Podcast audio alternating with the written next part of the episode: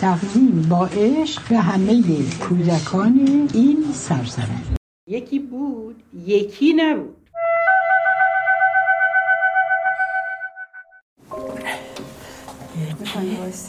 دو تا سه تا هفت هشت عالی نمی‌تونم خونه بمونم. احساسی بتالت می‌کنم. سنم هم 85 دیگه نمی‌تونم امیدوار باشم. عمر زیادی باقی است.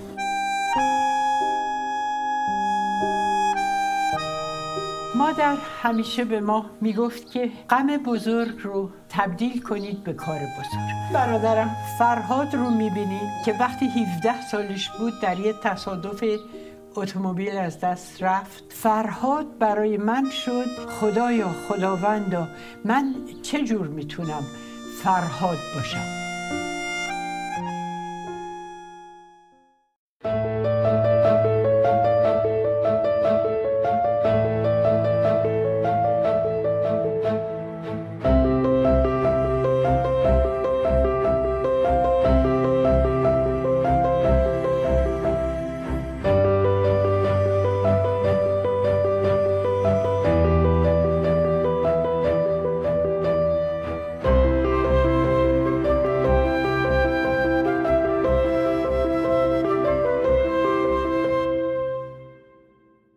سلام من هده میری مقدم هستم و شما به قسمت هشتم روزن گوش می‌دید که در آبان ماه 1398 منتشر میشه.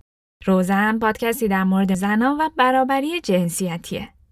این دومین قسمت از سریال روزنان هست. سریالی که در هر قسمت اون من داستان زندگی یک زن پیشروی ایرانی یا خارجی رو تعریف می‌کنم. روزنان قرار بخشی از اپیزودهای روزن رو تشکیل بده ایدال خودم اینه که در هر فصل یعنی هر سه ماه یک قسمت به روزنان اختصاص داده بشه. قبل از اینکه داستان امروز شروع بکنم می‌خوام ازتون تشکر بکنم بابت حمایت هایی که از قسمت اول روزنان کردید. قسمت قبلی که من در مورد خانم محلق آمالله صحبت کردم یکی از پرشنونده ترین قسمت های روزن بود و به من انگیزه داد تا قسمت دوم این سریال رو با فاصله زمانی کمتری آماده کنم. قسمت دوم روزنان هم در مورد یک شخصیت ایرانیه. قهرمان داستان ما رو معمار نهاد کودکی ایران می‌دونن. بزرگزنی که تمام عمر 89 سالش رو برای آموزش و پرورش کودکان صرف کرده. بیشتر از 60 سال پیش مدرسه ای رو راه اندازی کرده که به لحاظ ساختار و روش اداره هنوزم که هنوزه نظیری براش وجود نداره. وقتی حتی بزرگ سالان هم به منابع آموزشی و اطلاعاتی دسترسی نداشتن، شخصیت داستان ما برای کودکان ایران زمین فرهنگ نامه کودکان و نوجوانان رو راه اندازی کرده. حتم دارم خیلی قبلتر از اینکه من این معرفی رو بگم و فقط با شنیدن صدای اول پادکست حد زدید که قراره در مورد چه کسی صحبت بکنم. در مورد توران خانم میرهادی مادر صلح و کودکی. در تهیه بخشهایی از این قسمت من از مستند توران خانم ساخته رخشان بنی اعتماد و مجتبا میر تحماس استفاده کردم. توصیه می‌کنم حتما حتما حتما این مستند رو ببینید. طبق چیزی که من شنیدم همزمان با سال روز مرگ توران خانم یعنی 18 آبان این مستند در شبکه نمایش خانگی منتشر میشه و قابل خریداریه. خب با این مقدمه بریم تا داستان زندگی توران خانم رو بشنویم.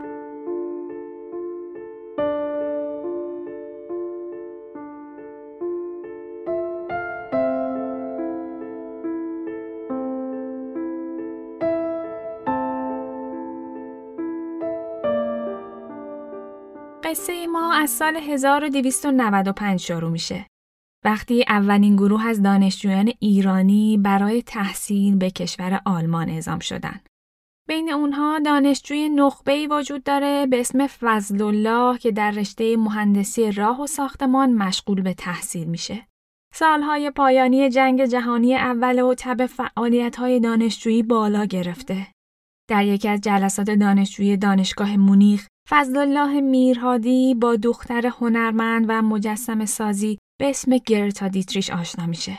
خیلی زود این دو به هم علاقمند میشن و کمی بعدتر هم ازدواج می‌کنن. این زوج بعد از ازدواج به ایران برمیگردن و فضل الله میرهادی به پروژه راه آهن سراسری ایران اضافه و جزو مهندسین مورد اعتماد رضا شاه میشه. چنانکه هر وقت رضا شاه از پروژه بازدید می‌کرده یه مرتبه از جمع جدا می‌شده و از فضل الله می‌خواسته که برای گزارش دادن پیشش بره چون می‌دونسته که هم محاسن و هم معایب و در یک کلام حقیقت رو میگه اون سالها امکانات پزشکی به اندازه امروز نبود و هر از چندی بیماری های واگیردار شیوع پیدا می‌کرد. خانواده میرهادی برای اینکه به این بیماری ها مبتلا نشن تابستون ها به شمیران می‌رفتن و در چادر زندگی می‌کردن.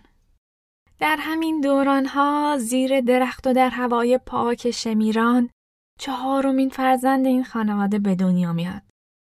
دختری که اسمش رو توران می‌گذارن. کسی که قرار بوده برای سالها مادر همه کودکان ایران زمین باشه. توران میرهادی در 26 امین روز از بهار سال 1306 به دنیا میاد. کودکیش در طبیعت و هنر سپری میشه. در خونه ای که همه جای اون مجسمه های مادر رو میشه دید.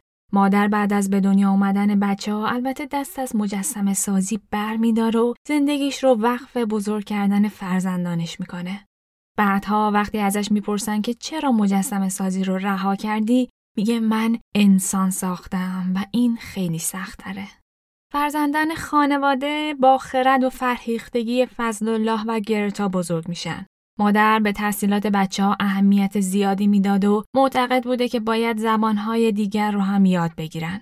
خودش به فرزندانش آلمانی درس می‌داد و بچه ها معلم خصوصی فرانسه داشتن. انگلیسی رو هم که در مدرسه یاد می گرفتن. توران از همان سالی صدای دو فرهنگ رو در گوشهای خودش میشنید. از یک گوش مادرش رو میشنید که با اون از ادبیات آلمان صحبت می‌کرد و از سوی دیگه به خدمتکاران خونه گوش می‌داد که براش از قصه های آمیانه ایرانی تعریف می‌کردن. اون زمانا خبری از کتاب های داستانی ایرانی نبود و قصه ها سینه به سینه نقل می‌شد. خانواده میرهادی گیس سفیدی تو خونه داشتن به اسم سکینه خانم که کلیدداری، انبارداری و به طور کلی امورات خونه رو انجام می‌داد. سکینه خانم شبهای تابستونی تو حیات خونه و زمستونا زیر کرسی پنج فرزند خانواده رو جمع می‌کرد و براشون قصه می‌گفت. قصه کدو قرقر زن، ماه پیشونی، قصه نمکی. از اون سمتم مادر برای بچه ها داستان شنل قرمزی، سفید برفی و دخترک کبریت فروش رو تعریف می‌کرد. از اونجایی هم که از کودکی به بچه هاش آلمانی یاد داده بود اونها خیلی زود تونستن کتاب های کودک رو به زبان آلمانی بخونن و اینجوری بود آرزوی سیر در سرزمین های دوردست در دل بزرگ توران کاشته شد. علاقش به خوندن رمان در سن دوازده سیزده سالگی به اوج رسید. اون سالها رمان‌های نویسنده‌ای به اسم حسین قلی مستعان مد شده بود. داستانهای عاشقانه به سبک بازاری که بیشتر برای فروش نوشته می شدن. یه روز برادر بزرگ توران ازش می‌پرسه که تو چه کتابایی می‌خونی؟ توران هم میره و رمانهاشو میاره و جلوی برادر می‌گذاره. برادر این کتابا رو که می‌بینه میگه اینا فقط به درد سوزوندن می‌خورن. زمستون بوده و برای گرم کردن خونه بخاری روشن کرده بودن. برادر بلند میشه و مقابل چشمای توران دونه دونه کتابا رو توی بخاری میندازه و میسوزونه. بعد رو به توران می‌کنه و میگه اگه می‌خوای کتاب بخونی کتاب خوب بخون. بعدش هم بلند میشه و کتابی براش میاره به اسم امشب زنی میمیرد. بعد از خوندن اون کتاب توران به سمت ادبیات میره و آثار نویسندهایی مثل ویکتور هوگو یا چارلز دیکنز رو می‌خونه. کل کتاب برباد رفته رو به زبان اصلی می‌خونه. با جنگ و صلح آشنا میشه. رمان جان شیفته رو می‌خونه و فرازها و نشیبهاش رو تجربه می‌کنه. شاید الان شناختن این نویسنده ها کتابهاشون عادی به نظر بیاد اما داریم در مورد 80 90 سال پیش صحبت می‌کنیم زمانی که نه اینترنت بود و نه تلویزیون و نه هیچ رسانه جمعی دیگه ای. احتمالا بپرسید که با وجود این دو صدای فرهنگی بچه ها چطور تربیت شدن. باید بگم که گرتا اگرچه مادری آلمانی بود اما فرزندانش رو یک ایرانی خالص به بار آورد و فارسی زبان اصلی خانوادهشون بود. توران در 13-14 سالگی با احوالات ژاندارک آشنا شد و در 17 سالگی شاهنامه رو تموم کرد. هنوزم که هنوزه در بسیار از خانواده ها صحبت درباره عشق ممنوعه. اما گرتا اون زمان با بچه هاش در مورد عشق صحبت می‌کرد. بچه ها فرصت پیدا می‌کردن درباره این موضوع صحبت بکنن و شکلای مختلف عشق رو بشناسن. مادر نه فقط با کتاب ها بلکه در لحظه لحظه زندگیش به بچه ها درس می‌داد. یک شب بارون شدیدی در تهران میاد. صبح که از خواب بیدار میشن می‌بینن که دیوار خونه همسایه فرو ریخته طوری که بین خونه اونا و خونه همسایه دیگه دیواری وجود نداشته. پدر و آقای همسایه دنبال چاره بودن که مادر پیشنهادش رو مطرح می‌کنه. میگه دیوار ریخته اما چه عیبی داره؟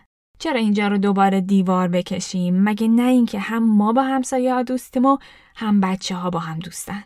چی میشه اگه بدون دیوار کنار هم زندگی کنیم؟ اون زمانها که تلویزیون نبود گرتا گرامافون رو روشن می‌کرد و همه در کنار هم موسیقی گوش می‌دادن. سینما رفتن بخشی از تفریحات دست جمعی خونواده بود اما در حد یک سرگرمی باقی نمیموند. بعد از دیدن فیلم اگه بچه ها می‌گفتن که فیلم قشنگی بود مادر نمیپذیرفت. می‌گفت قشنگ یعنی چی؟ از چه چیز اون خوشتون اومد؟ چرا خوشتون اومد؟ و اینطوری به بچه ها یاد می‌داد که هم درون خودشون و هم واقعیت های فیلم رو تحلیل کنن.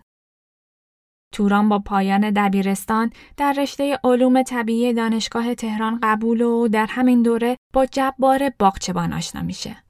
جبار باغچبان کسیه که طرح مبارزه با بیسوادی رو پیش می برده. در دبستان سعدی سرچشمه کلاسی بود متعلق به جبار باغچبان. توران خانم به این کلاس ها میره و با هنر باغچبان در تدریس آشنا میشه. می‌بینه که چطور در مقطع پیش از دبستان با بچه های ناشنوا و لال کار می‌کنه. این اتفاق مسیر زندگیش رو تغییر میده. حضور در کنار باغچبان بهش اهمیت آموزش سواد پایه رو یاد میده و اینکه آموزش و پرورش قراره برای بچه ها انگیزه ایجاد بکنه و از همین طریق هم بهشون آموزش بده. بعد از اون به عنوان دانشجوی آزاد به کلاس درس محمد باقر هوشیار که استاد علوم تربیتی بود میرو دیگه با اطمینان خودش و علاقش رو در راه دیگه ای می‌بینه. از رشته علوم طبیعی انصراف میده و تصمیم می‌گیره برای تحصیل در رشته علوم تربیتی و روانشناسی به فرانسه بره. رفتنش همزمان میشه با جنگ جهانی دوم و اشغال ایران توسط متفقین. وقتی که برای تحصیل به فرانسه میره این کشور به تازگی از اشغال آلمان خارج شده.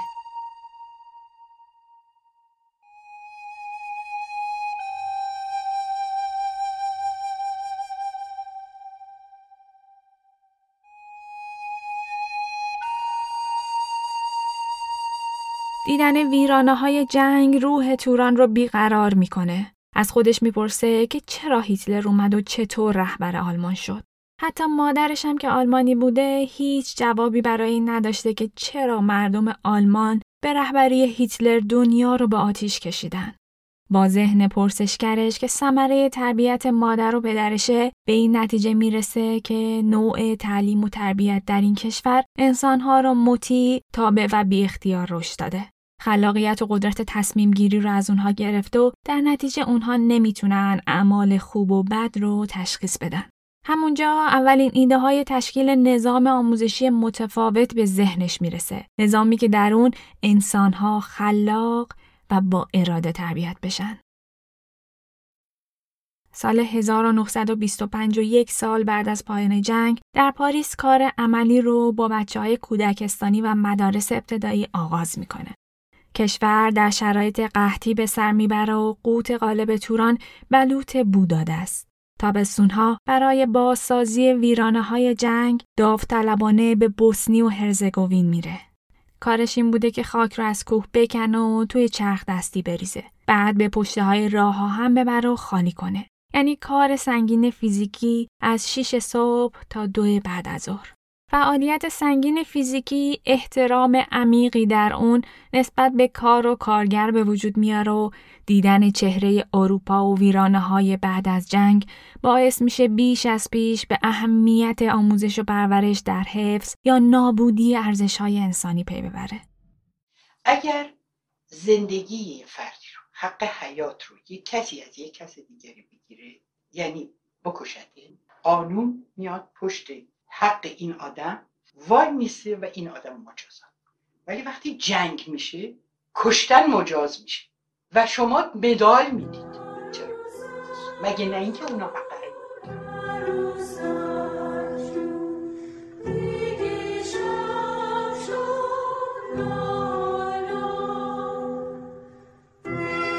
من کل دستگاه اداری آموزش و پرورش رو تشبیه کردم به یه اجدا اجدهایی که خیلی چیزا رو می‌خوره فکرها رو بخوره یا از خاصیت بندازه برای اینکه اینو بشه تغییر داد بسیار زمان اما سالهای تحصیل با تلخی دیگه هم همراهه. در همین سالها برادر جوانش فرهاد رو در یک سانحه رانندگی از دست میده. غمی که تا آخر عمر در قلبش باقی میمونه و باعث میشه تصمیم بگیره که همه عشقش و دانشش رو در راه پیشرفت کودکان کشور به کار بگیره. توران رشته روانشناسی رو در دانشگاه سوربن به پایان میرسونه و بعد از اون سراغ رشته آموزش پیش از دبستان میره و سر کلاس آموزشگران بزرگ اروپا و امریکا میشینه. حدود سال 1330 و در حالی که 24 سال داره بعد از پایان تحصیلاتشو به خاطر قولی که به پدر داده به ایران برمیگرده و فصل جدید زندگیش را شروع می‌کنه. من دانشجوی بعد از جنگ جهانی دومم. تجربه ای که تو اروپای بعد از جنگ جهانی دوم کردم منو برد تو این فکر چطور میشه جنگ نباشه؟ مشاهدات من من رو متوجه کرد که انسان اسیر رو سیستم های تعلیم و تربیت برای حکومت های جبار تربیت می‌کنه. وقتی برگشتم به ایران همش در تلاش بودم برای اینکه یک سیستمی در آموزش و پرورش پای گذاری بشه که درش رقابت نباشه همکاری باشه و ساختن دنیایی که آرزوهای بشریت رو محقق می‌کنه.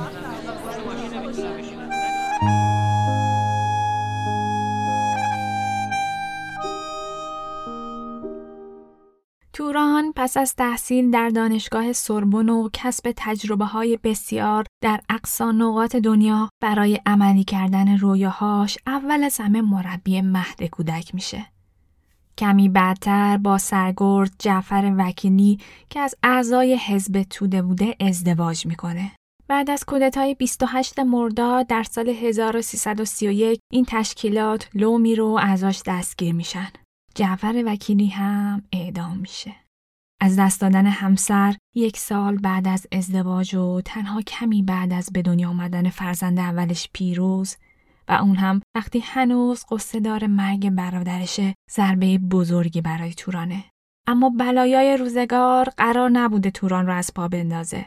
چرا که مادر همیشه بهشون می‌گفته که باید غم بزرگ رو تبدیل به کار بزرگ بکنن. شکی ندارم که مادر اون زمان هرگز نمی‌دونسته که چه غمهای بزرگی قراره یکی پس از دیگری به سراغ توران بیان.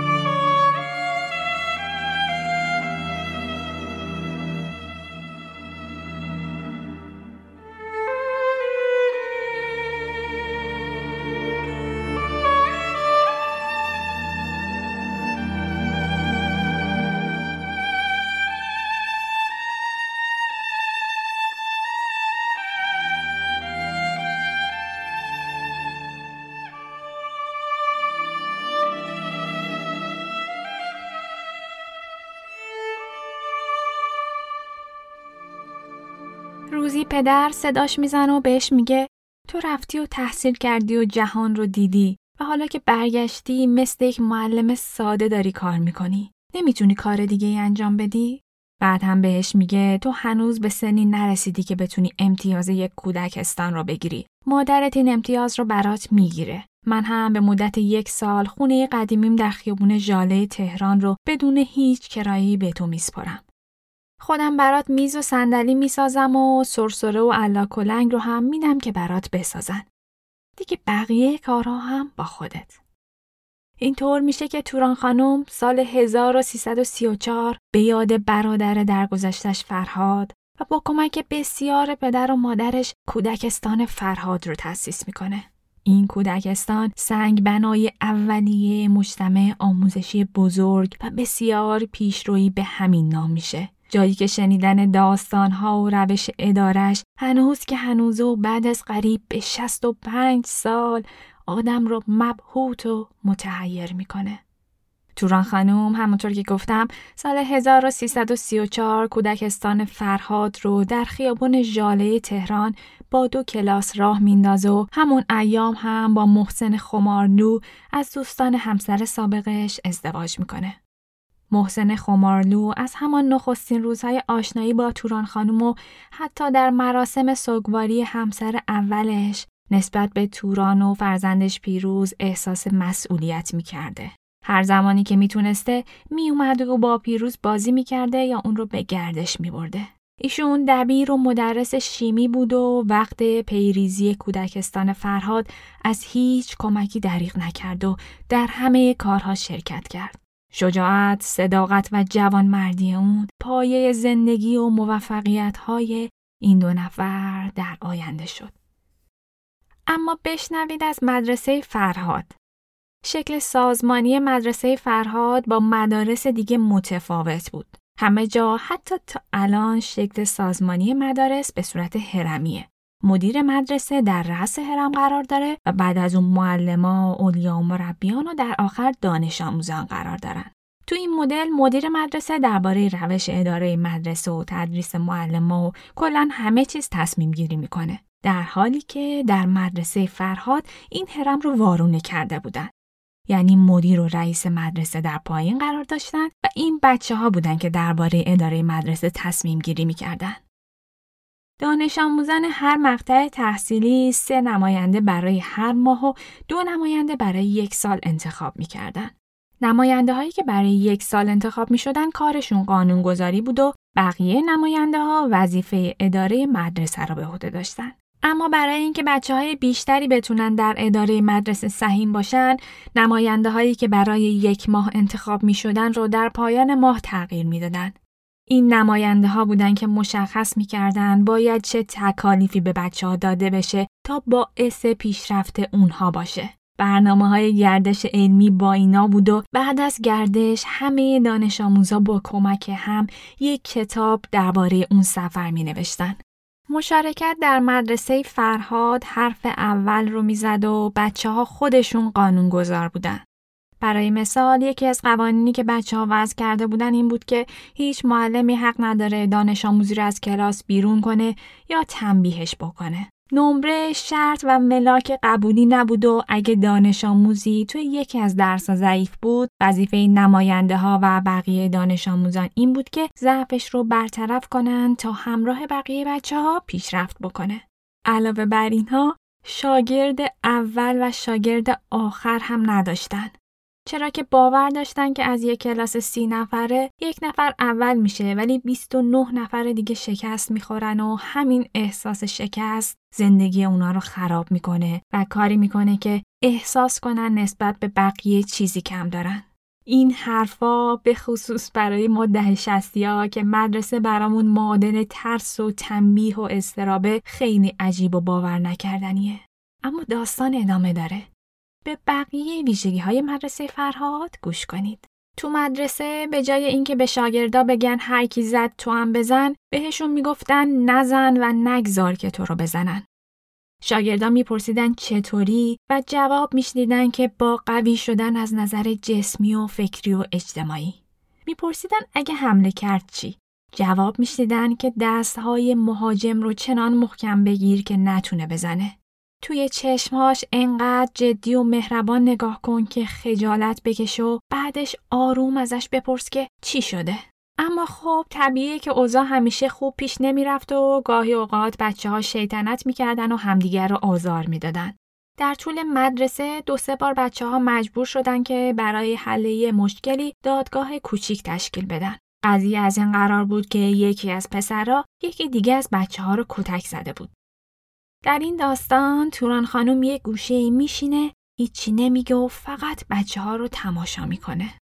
برای جلسه نماینده های کلاس های دیگر رو هم دعوت می‌کنن و بعد از شور مشورت به فرد خطاکار میگن که سه روز بهت وقت میدیم. خودت تنبیه خودت رو معین کن. توران خانم هاج و واج میمونه. پسرک بازیگوش می‌پرسه که نمیشه زودتر تکلیف منو مشخص کنید که من زودتر خلاص بشم اما پاسخ میشنوه که نه سه روز تموم میشه اما پسرک نمی‌تونه تنبیهش رو مشخص کنه و بعد از سه روز میاد و میگه که تمام این مدت فکر کردم اما نتونستم راه تنبیه خودم رو پیدا بکنم. هیچ کسی هم کمکی به هم نکرد که چه تنبیهی پیشنهاد بدم. بچه ها برای مدتی بهش نگاه می‌کنن و بعد میگن تنبیه تموم شد.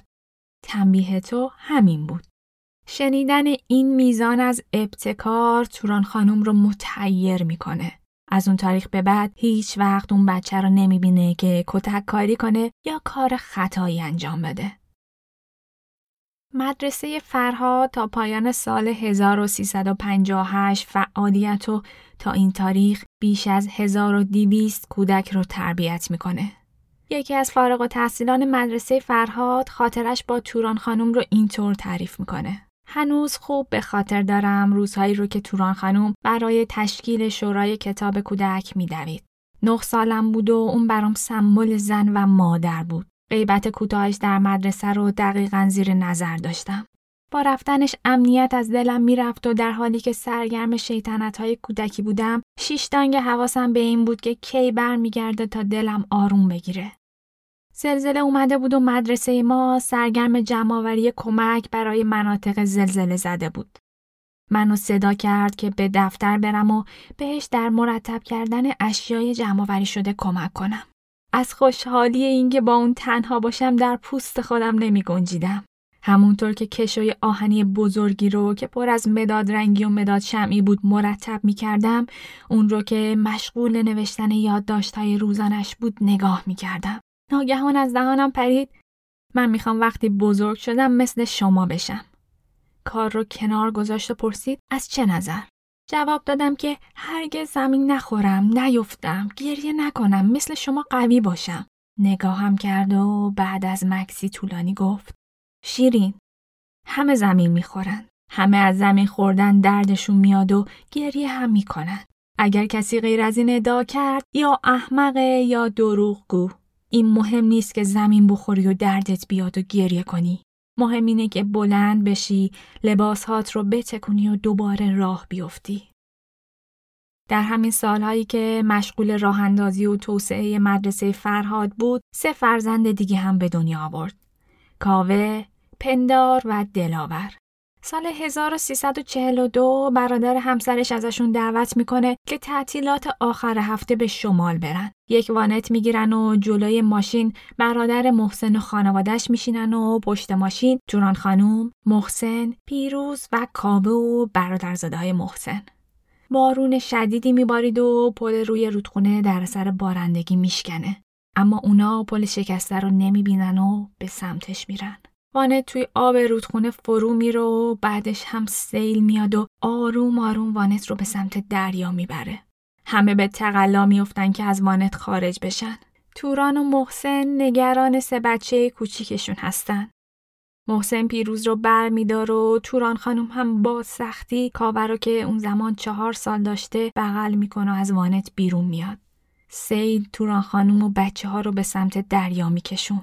توی همین گیرودار نزدیک اونها کامیونی واژگون شده و بار کامیون رو سرشون فرو میریزه. توران خانوم در آب فرو میره و بچه ها از دستش رها میشن. سیل با سرعت اون رو به سمت دریا می‌بره و توران خانوم در نهایت به سختی خودش رو به ساحل میرسونه. طی ساعت بعد سراسیمه به طرف جاده میده و سعی می‌کنه تا ماشینایی که سمت رودخونه میرن رو از وضعیت پل شکسته خبردار کنه. تصور کنید که توی اون وضعیت چطور به فکر دیگران و حفظ جونشون بوده. بهش خبر میدن که کسایی که زنده موندن همه در قهوه خونه ده هستن. با عجله به اونجا میره و فقط برادر محسن، همسر و یکی از بچه هاشون رو اونجا می‌بینه. اما اثری از محسن، پیروز و کاوه نیست. برادر محسن بهش میگه که محسن پیروز رو برداشته و سمت تهران رفته. به سرعت ماشین می‌گیره و تهران میاد. وقتی با اون سر و وز به کوچشو می‌رسه می‌بینه که خونشون پر از جمعیته. خانوادهش وقتی می‌بینن سالمه خوشحال میشن اما چشمهای توران خانم فقط به دنبال همسر و بچه هاش میگرده. محسن و پیروز رو می‌بینه اما هرچی میگرده اثری از کاوه نیست. تا اینکه بهش خبر میدن که کاوه همراه بقیه فرزندان برادر محسن توی سیل از دست رفته.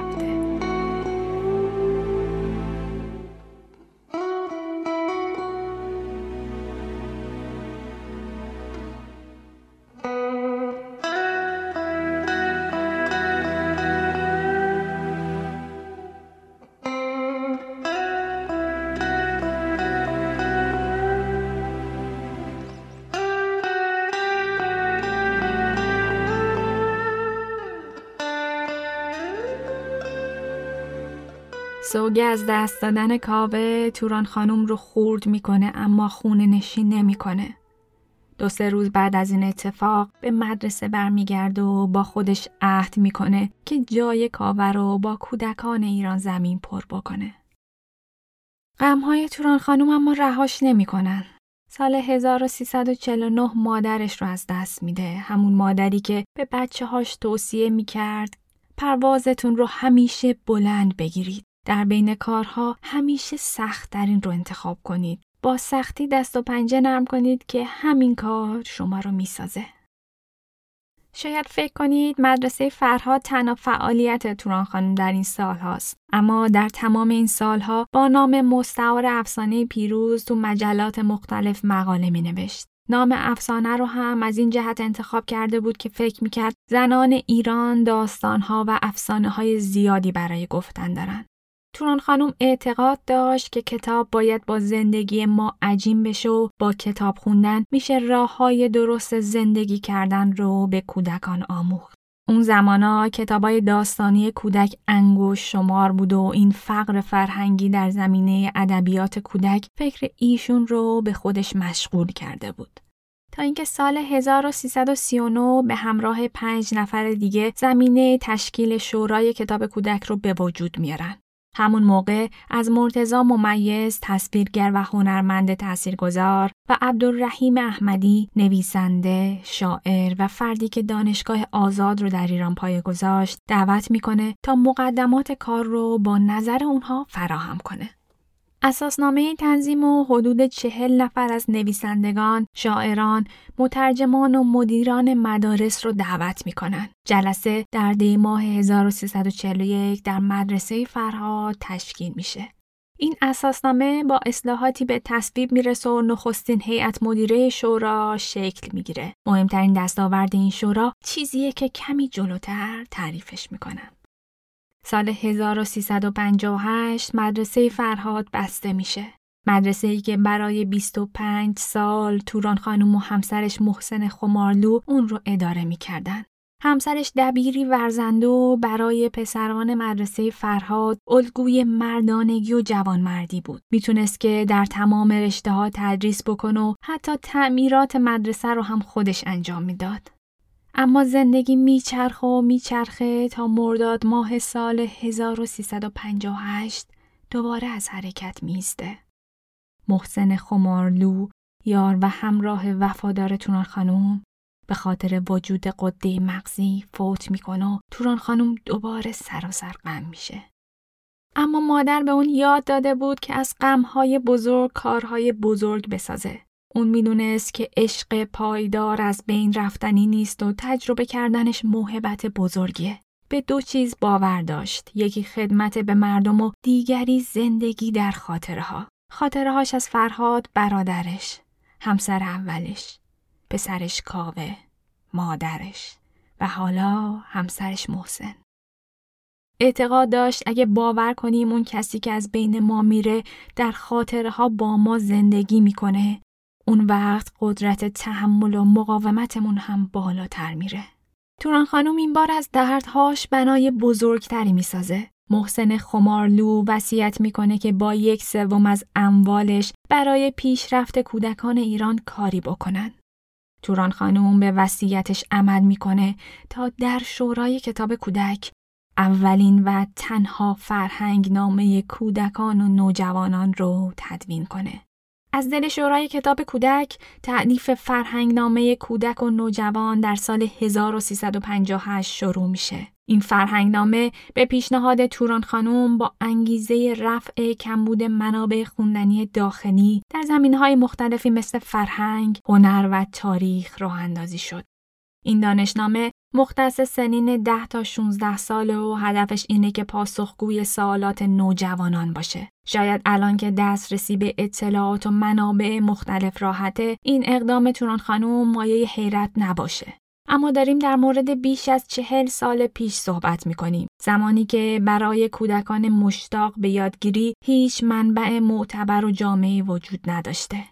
شما وضعیت آموزش پرورش در اون زمان رو تصور کنید تا بفهمید که چقدر نگاه توران خانوم رو به جلو و مترقی بوده. تعلیف این فرهنگنامه با پنج نفر شروع میشه و امروزه بیش از 400 نفر نویسنده، ویراستار، مترجم و تصویرگر به صورت داوطلبانه در طرح تعلیف فرهنگنامه مشارکت دارند. این فرهنگنامه قرار بوده بر مبنای حروف الفبا و در 24 جلد منتشر بشه. سال 1371 نخستین جلد اون منتشر می‌شد تا جایی که من تحقیق کردم تا به امروز 18 جلد منتشر شده. فرهنگنامه کودکان و نوجوانان نخستین کتاب مرجعیه که به زبان فارسی همراه با تصویر برای کودکان و نوجوانان تعلیف شده. ساختارش هم به این شکله که گروهی مطالب رو تهیه می‌کنن، گروهی بر درستی اطلاعات و متناسب بودن تصاویر نظارت دارن و گروهی دیگه با همکاری نوجوانان این بازه سنی نظارت می‌کنن که مطالب نوشته شده قابل فهم باشه. هر مطلب با توضیح مختصر و البته جامعی در چند خط شروع میشه. توضیحات طوری نوشته شدن که برای سنین پایین قابل فهم باشن و در عین حال به سوالات بچه ها هم جواب بدن. در ادامه هم تصاویر مرتبط یا توضیحات بیشتر و تخصصی تری از هر عنوان ارائه میشه. باید بدونید که تعداد کشورهایی که فرهنگنامه این چنینی برای نوجوانان دارن از تعداد انگشت های دست هم فراتر نمیره و به همت توران خانم و اعضای شورای کتاب کودک ایران یکی از اون کشورهاست. توران میرهادی در کنار نامهایی مانند لیلی ایمن، معصوم سهراب، توران اشتیاقی و بسیاری افراد دیگه که همه از زنان دانش آموخته و فرهنگی جامعه ایران بودند برای ساختن نهاد کودکی سالها زحمت کشیدند. این گروه در نقش مشاوران برجسته به دنبال تحول نظام آموزشی بودند. ناشران را تشویق به انتشار کتابهای کودکان می کردن. اونها در گفتگو و مشاوره با دولت وقت تونستن طرح راه اندازی کانون پرورش فکری کودکان و نوجوانان رو به تصویب برسونن. کانونی که یکی از کاراترین نهادهای فرهنگی کل دوران هاست. برای آموزش کودکان روستایی نهاد سپاه دانش رو راه اندازی کردن که هدفش آموزش و مشاوره بود. شاید باورتون نشه ولی نوستالژی همه ما یعنی پیک دانش آموزی و بعد از اون پیک معلم و پیک خانواده حاصل فعالیت های این گروهه. همچنین فعالیت گسترده حقوقدانانی مثل مهرنگیز منوچهریان و تاج و زمان دانش باعث شد که در دهه چهل دادگاه اطفال جای دادگاه های عمومی، کانون اصلاح و تربیت جای زندان های عمومی و پرورشگاه ها جای بنگاه سقار را بگیره.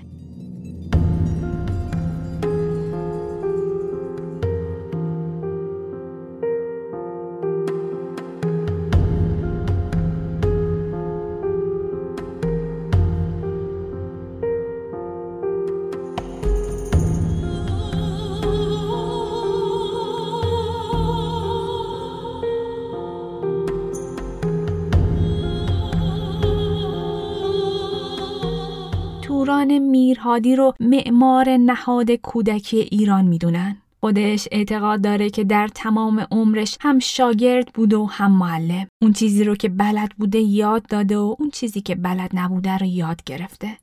ایشون در سن 88 سالگی چنین میگه. من با چشمان خودم ویرانه های جنگ دوم و آواره شدن میلیون ها کودک رو دیدم. کودکانی که هر کدوم از اونها می‌تونستن در فضایی پر از صلح برای پیشرفت تلاش کنند.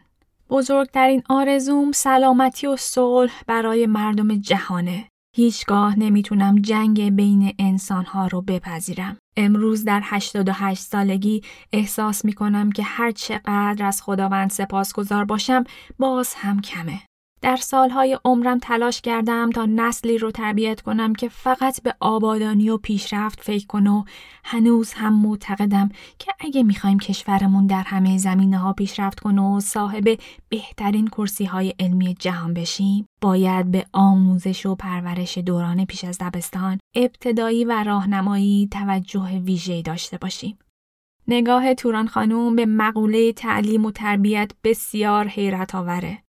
ایشون جایی گفتن من نه تنها تنبیه بلکه تشویق رو هم کاملا رد می‌کنم. اما ترغیب رو قبول دارم.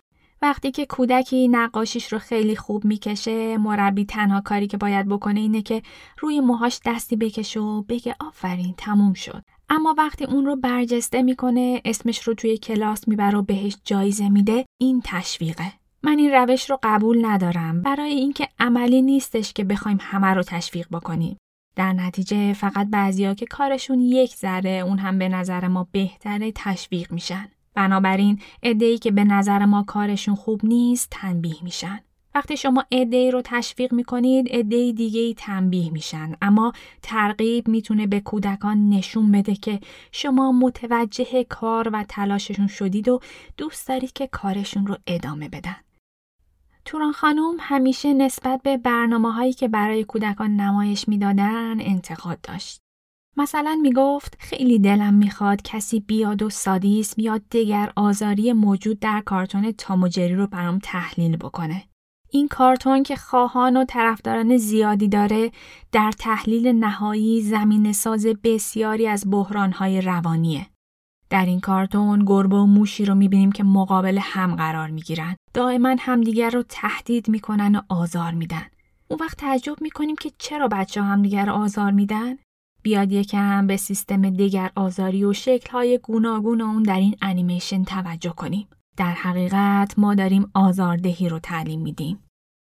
هوشنگ مرادی کرمانی که خیلی از ماها با قصه های مجید میشناسیمش در مورد ایشون میگه توران میرهادی مدام به نسل جدید میاندیشید. توران میرهادی یکی از خوشبختترین انسانهای جهان بود. احترام انسانها رو نسبت به خودش برمیانگیخت. اون این احترام رو به سادگی به دست نیاورده بود بلکه حاصل کار و هوشیاریش بود. به گفته این نویسنده توران میرهادی با خود و جامعش به صلح رسیده بود و می‌تونست برای همه موزل ها و ناهمواری ها چندین راه پیدا بکنه. کسی بود که فرزندش رو در ماجرای سیل شمال از دست داد و دو سه روز بعد در مدرسه فرهاد حاضر شد. زمانی که متوجه شد بچه ها برای رعایت حال او بازی نمی کنند، همه رو به بازی دعوت کرد و گفت تمام بچه های ایران فرزند من هستند. رخشان بنی اعتماد در مورد ایشون میگه ادای احترام می‌کنم به زنی که یگانه بود و بیبدیل. تعظیم می‌کنم به توران میرهادی که جایگاه بیبدیلش در تاریخ فرهنگ این سرزمین تا ابد ماندگار خواهد موند. زنی که شاید اگر در جغرافیایی دیگر از جهان میزیست او را بر فرق سر می نشاندند و از ذره ذره حضورش بهره ها می بردند. اما توران خانوم با قلبی بزرگ و بخشنده از هر بیمهری میگذشت و تا واپسین روزهای بودن همچنان در پی کار بود و ساختن و اثرگذاری. مؤسسه پژوهشی تاریخ ادبیات کودکان چند بار توران میرهادی رو به عنوان نامزد دریافت جایزه آسترید لیندگرن معرفی کرد. مبلغ جایزه آسترید لیندگرن معادل 5 میلیون کرون سوئد یا 750 هزار دلار که هر ساله به یک شخصیت برجسته ادبیات کودکان یا نهادی که در توسعه و ترویج کتابخونی در بین کودکان بیشترین نقش رو داشته تعلق می‌گیره. فرهنگنامه کودکان و نوجوانان در دوره شانزدهم کتاب سال از طرف وزارت فرهنگ و ارشاد به عنوان کتاب سال برگزیده شد. توران خانوم برای چهار دوره عضو هیئت داوران جایزه بینالمللی هانس کریستیان اندرسون بود. یکی از هفت سخنران دعوت شده در کنگره بینون مللی ادبیات کودکان در ژاپن در سال 1365 بود. یکی از 20 متخصص دعوت شده جهانی بود که برای شرکت در جلسه برنامه ریزی ده سال آینده یعنی سالهای 2001 تا 2010 به یونیسف و برای تهیه پیشنویس برنامه سران کشورها در آتلانتا در مهر ماه 1397 دعوت شده بود. اونچه که امروز از توران میرهادی به عنوان شخصیتی بلند پرواز، سخت گوش و با بینش و منش استوار می‌شناسیم مصداق یکی از گفته های معروف اونه. پر شو، لبریز شو، سرریز شو. او در کودکی پر شد، در جوانی لبریز و در بزرگسالی سرریز شد. دیگه چی ممکنه تو بخوای؟ توجه کردی؟ چی جز شکر شکر شکر. مثلا اینطوری بعضی وقتا که بر میگردم وای چه پدری ای خدا. چه مادری. توجه کردی؟ چه خونواده چه بچگی؟ چه نوجوانی؟ چه جوانی؟ کی قرار بود که به من بگن که حالا تو حاضری دوباره همین زندگی رو بکنی؟ من میگم حتما. توجه کنی خوشبختی. نه حتما. توران خانوم مادر صلح و کودکی در 18 آبان 1395 و در حالی که 89 سال داشت از دنیا رفت. خودش هرگز مرگ رو نیستی نمی‌دونست. ایشون همیشه می‌گفت زندگی یک فرصت است. زندگی یک موهبت است. مرگ زمانی نیستی و نبودن است که ندانی از فرصتها و موهبتهای زندگی چه بسازی. وگرنه که مرگ هستی است از نوع دیگر. در نه ستارم من فقط کبوترم نکتلای با نقره منم. مثل پاره های آب در هوا شناورم نه ستاره ام نما من فقط کبوترم. نکتلای پای نقره ای نک طلای بال نقره ای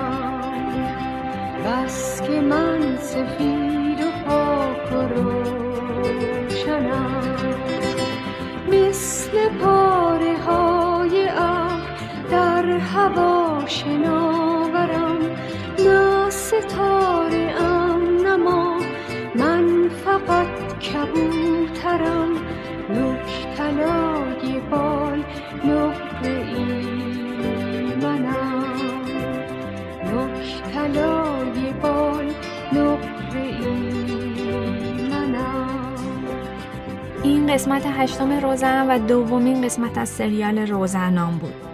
ممنون که روزن رو گوش می‌کنید.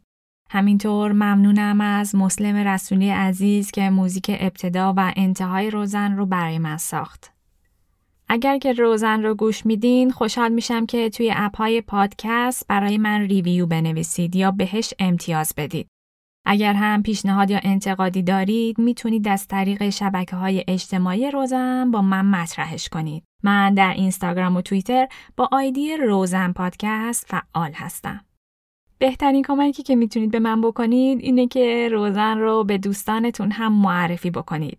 به خصوص که با معرفی کردن این اپیزودهای سریال روزنان کمک می‌کنید که آدمهای بیشتری با زنان تاثیرگذار و موفق آشنا بشن. تا قسمت بعدی هدیه آبان ماه 1398